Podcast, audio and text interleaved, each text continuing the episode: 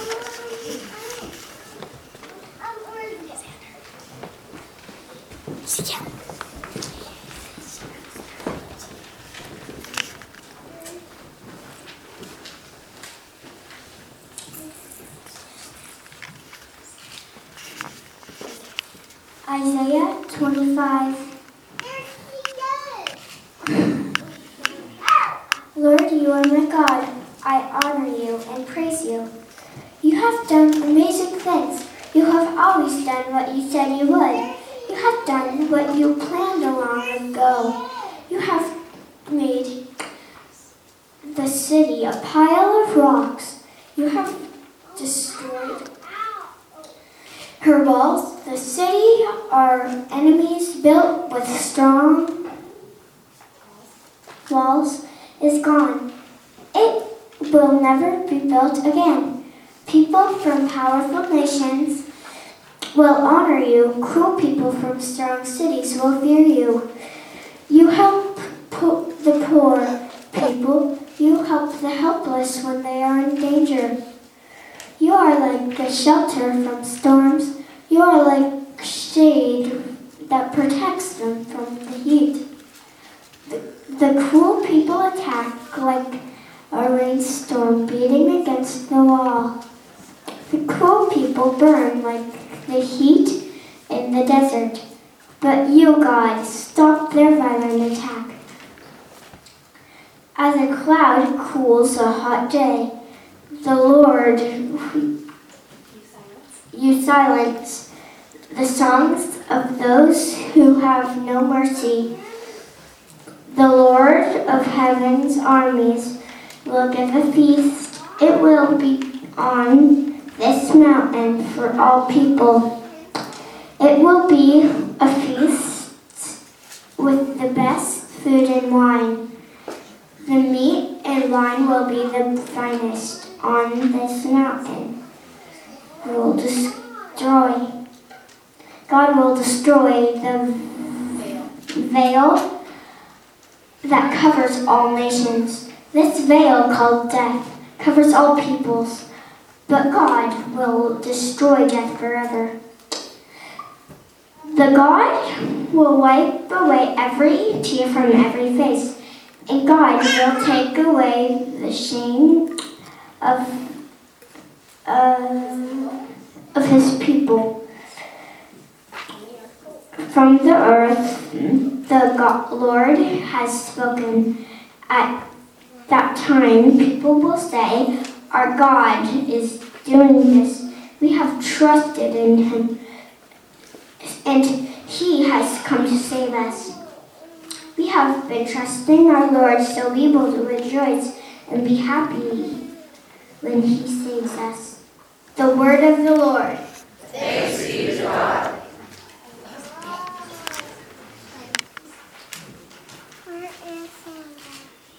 Psalm 23. The Lord, the Lord is my shepherd. I have everything I need. He gives me rest in green pastures. He leads me to calm waters. He gives me new strength for the good of his name. He leads me on paths that are right. Even if I walk through a very dark valley, I will not be afraid because you are with me. Your rod and your shepherd's staff comfort me. You prepare a meal for me in front of my enemies. You pour oil of blessing on my head. You give me more than I can hold. Surely your goodness and love will be with me all my life, and I will live in the house of the Lord forever. Jesus used Jesus used stories to tell other kings, no, other things to to people. He, he said, "The kingdom of heaven is like a king who prepared a wedding feast for his son. The the king invited some people to the feast. When the feast was ready, the king sent his servants to tell the people to come. but they refused to come to, to the feast. Then, then the king sent other servants. He, he said to them, Tell those who have been invited that my feast is ready. I have killed my best bulls and my and calves for the dinner. Everything is ready to come. The wedding feast, but the wedding feast, but the other people refused to the servants. They they went to do other things. One one went to work in his field, and another went to his business. Some of the other people grabbed the servants, beat them, and killed them.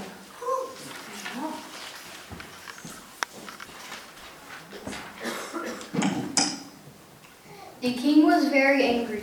He sent his army to kill the people who had killed his servants, and the army burned their city. After that, the king said to his servants, The wedding feast is ready. I invited those people, but they were not worthy to come. So go to the street corners and invite everyone you see. Tell them to come to my feast. So the servants went to the streets. They gathered all the people they could find, both good and bad. The wedding hall was filled with guests. Then the king came in to see all the guests. He saw a man who was not dressed in the right clothes for a wedding. The king said, Friend, how are you not how were you allowed to come in here? You were not wearing the right clothes for a wedding. But the man said nothing. So the king told some servants, Tie this man's hands and feet, throw him out into the darkness. In that place, people will cry and grind their teeth in pain. Yes, many people are invited, but only few are chosen. The Gospel of the Lord. Praise to you, O Christ. I invite you to be seated, and I invite those who are young and young at heart to come forward for our children's message.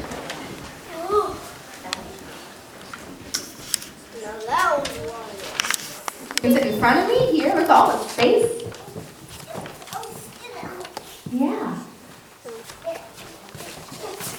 Hi, guys. Good job with your readings. Those were some tough words, huh? Lots from Jesus and kind of hard. What are we? What's this behind me? You guys know? That's the baptism water. Yeah. Do you know why it's out up here? Are you on a phone or what? Is Libby getting baptized today? Yeah. No, she's running away. That's okay. So, what what is baptism, Riley? It's to wash away all sin that you make. Yeah, it washes away all sins. What else does baptism do? Welcomes you into the world of God. Yeah, it welcomes you into the world of God, into the family of God. Hi, really, Yeah. Xander, you want to come over here to the microphone? Um, loveness, Yeah, it brings you love. forgiveness, and thanks. Yeah, and it helps to give thanks. So, how do we? Oh, Emily. It's um uh makes it so um when you um get old enough to die, you will rise up into heaven. Yeah, it promises us. What's that called? Is it called a resurrection? Yeah, so it promises us new life in Jesus, huh? That's that's a lot that that water and those words do, huh? Yeah. Well, so our readings today that you guys read so well, Jesus and Isaiah were all talking about what? What was something that was in all the readings? Loveness. Love, yeah. Anything else? Weddings. So there was wedding. So what was going on at the wedding? I know you're looking at your reading. It's a good way to remember. Was there a feast? Yeah. What's a feast? It's a it's a um place where people gather together to eat. Yeah, is it like a big party? And so how is a feast like baptism? Oh, Riley. It's a it's a feast of it's a feast of faith. It's a feast of faith. I know Riley said that to me yesterday in our small seeds Saturday, and I was like, oh, remember that for tomorrow, please. Yeah. It's a feast of it's a feast of faith, love, and hope. Yeah, faith, love, and hope. Yeah. And so when God invites us to God's feast, what's God going to give us? Ellie, do you want to say?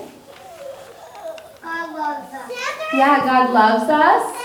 And God promises us that love and hope and mercy and that new life, like Emily was saying. I don't know where that she is. Yeah. That's a lot of stuff all at once, huh? And so when God invites us to this feast, is it is it okay to say, you know what, I would rather play a video game instead? Not really. No, not really, no. And so the people in the story that you and that Brady and Riley read today, what did they do when God invited them, when the king invited them to the feast? They refused to go. They refused to go and they attacked the messengers, huh? That's not very nice, huh? Emily? And they killed a few of them. Yeah, they killed a few of them. Oh, isn't that so sad? Oh, They grabbed their servants, they beat them and killed them. I know, isn't that so sad? And so when we, you know, we probably don't do that kind of violence, but sometimes when we reject God, what happens for us? Do we feel good? No.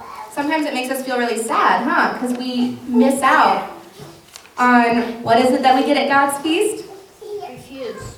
Well, we refuse, but yeah, what do we get at God's feast? Love and hope. Love and hope And faith. and faith. Yeah, Ellie?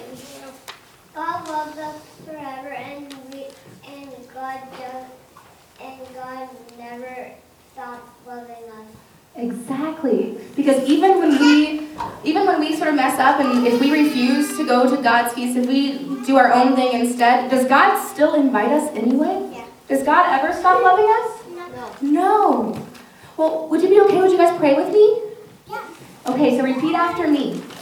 Dear God, Dear God, thank you thank you for always, always for always, always inviting us inviting us to your party, to your party, to the love you give us, to the love you give us, to the hope you give us, to the hope you give us, and to the mercy you give us. and to the mercy you give us. In Jesus' name, In Jesus' name, amen. amen. Good job, guys. You can go ahead and head back to your seats. Thank you so much. Prepare for these small seed Sundays, and today as we were preparing for Olivia's baptism, we did a lot of, of looking at our texts, and we used the Children's Bible translation for these Sundays, and even that still was a hard read to listen to those words of, of violence and darkness. And it's odd when our gospel reading doesn't really feel quite like a gospel, does it? We often expect the Old Testament reading to be a little bit more difficult, right? We expect the Old Testament God to be the violent one, the angry one. And in our reading from Isaiah that Emily read for us, God does talk about destroying enemies. But there was definitely something different happening there today. And so then when we read our New Testament text, when we read the gospel, we wait for the good news. We look for hope. And then we get this text from Matthew Many are invited, but few are chosen. That sounds like gospel, I guess. And so today, maybe we need the kind, loving, grace filled God from the Old Testament to help us encounter this parable from Jesus. Because honestly, the parable of the wedding banquet is complicated and frustrating. First, the king invites his friends, these people who should want to attend the feast, and not only do his wannabe guests refuse the invitation, they attack the messengers. And then we see this moment of grace when Jesus tells us that the king tells his servants to invite everyone to the feast. And there's the gospel that we are so used to this gospel of grace, of love for all. And then Jesus keeps talking. The king invites everyone to the feast. Everyone is welcome, except for this man who is there not in his wedding robe. He's not properly dressed, and when the king confronts him, the man doesn't respond. And so the king throws the man out into the darkness. That sounds like really great news for a baptism. Baptism! This parable is something that we are called to wrestle with. And once we start to really wrestle with the difficult parts of this gospel, maybe we can begin to understand what Jesus is trying to talk about here. When Jesus tells this story of a king who plans a great feast for his people, he also shares with us the very real rejection that Jesus experiences as well. The people reject the king, and they decide to focus on themselves, to go about their business, to focus on their work, and they have no interest in being interrupted from what they're doing. To the point that when the servants return to let them know that, hey, I know you said no earlier, but the feast is ready, it's here for you, the would be guests reject them to the fullest extent that they can. They really don't want to be in relationship. They want to do their own thing and they will not be moved. And this is what Jesus was witnessing and experiencing in his own ministry. The chief priests, the Pharisees, who he is currently preaching to, the people in the temple reject him and, their, and his invitation into relationship. And this invitation isn't just an invitation to come hang out with some dude who's teaching about God and stuff.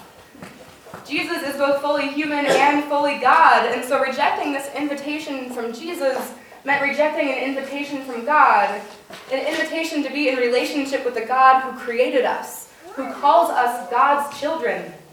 When Jesus talks about the violence the king in the story takes against the people who violently rejected him, he is talking about the cycle of brokenness that we sometimes choose over God. When the king sends his army, it's not a punishment. It's just a result of people choosing violence, choosing sin, choosing themselves over their relationship with their king. And we do this too. We reject God's invitation. We choose to continue in whatever cycles of brokenness or pain we find ourselves in. We choose to focus on ourselves, on our work, on only our own needs. And even when we choose these human cycles of hurt over God's invitation of love, God keeps sending invitations. And like the king, those invitations to God's kingdom go to everyone, good and bad. God sends God's servants out into the streets to welcome everyone inside. And then we get to the second difficult part of this wedding feast. First, we have the violence and darkness of the guests who rejected the invitation. And then we have the man who wasn't wearing the proper clothes, which to our ears might sound pretty petty. He came from the streets. What if he doesn't own a wedding robe? Why is the king so mad about what this man is wearing? But the point isn't that the man chose not to wear the right clothes, it's that by not wearing the wedding robe, he's failing to participate. He's failing to be part of the wedding event. How often do we fail to participate in the feast God invites us to? How often do we just do the bare minimum in our lives? Being a person of faith involves participation, participating in our community, in our world, and in the life of our faith in our church. And for us, maybe we don't have a particular outfit that we need to wear in order to participate. But I think that we can definitely clothe ourselves with the one thing that will give us the will to respond to the invitation God gives us. We can clothe ourselves with the one thing that gives us the energy and the strength to participate in God's kingdom on earth. We can clothe ourselves, as the Apostle Paul says, with Jesus. We should wrap ourselves in love, in the mercy, in the hope we are given in Jesus. To be dressed properly for God's invitation means to participate in his love, to share this mercy, to live into the hope that Jesus gives us in the promise of new life. And sometimes we aren't good guests at God's feast. Sometimes we reject the invitation altogether. We prefer to rely on ourselves, or we prefer our own interests and cycles of brokenness. Sometimes we aren't dressed right. Sometimes we find it difficult to put on mercy. Sometimes we struggle to find hope in our closets. Sometimes love just seems so worn out that we leave it in the dresser today. And when we fail to live up to God's standards, which I think many of us do at least on occasion, this wedding feast in Matthew is a really hard story to hear. It's difficult to hear the good news of Jesus in this parable. And so when I look for the gospel, when I look for that good news, I find it in that kind, loving, grace filled God of the Old Testament. I find it in Isaiah. Because it's true, when we reject God or refuse the gifts God gives, we experience the brokenness and the darkness around us, like the people in Jesus' story in Matthew. But that doesn't stop God. God keeps inviting us. Isaiah says God will give a feast for all people, a feast of abundant love, unending mercy, and complete hope. This is the feast we are promised in our baptisms. As we celebrate Olivia's baptism today, we celebrate God's promise of love, mercy, hope, and new life. Because as a Christian reading Isaiah, it's impossible not to see how God invites us to this abundant feast. And the way that God sends this invitation is through God's Son, Jesus. It's impossible not to see that it's Jesus who fulfills Isaiah's promise because these are the same promises we are given in our baptisms. That this veil, this shadow that covers all nations, this brokenness, this death will not have the last say. God brings us a feast of celebration through God's Son, Jesus. And Jesus goes to the cross to pull away the veil to destroy death and darkness. And in Jesus rising from the dead, in Jesus' resurrection, we are given the promise of God's feast of abundance. We are promised that God in Jesus has conquered death and that God will wipe the tear from every face. And as we celebrate Olivia's baptism today, as we remember our own baptisms and the promises that God has made to us, we can celebrate the feast our Lord has laid out for us a feast of abundant love, of unending mercy, and of complete and total hope. Thanks be to God. Amen.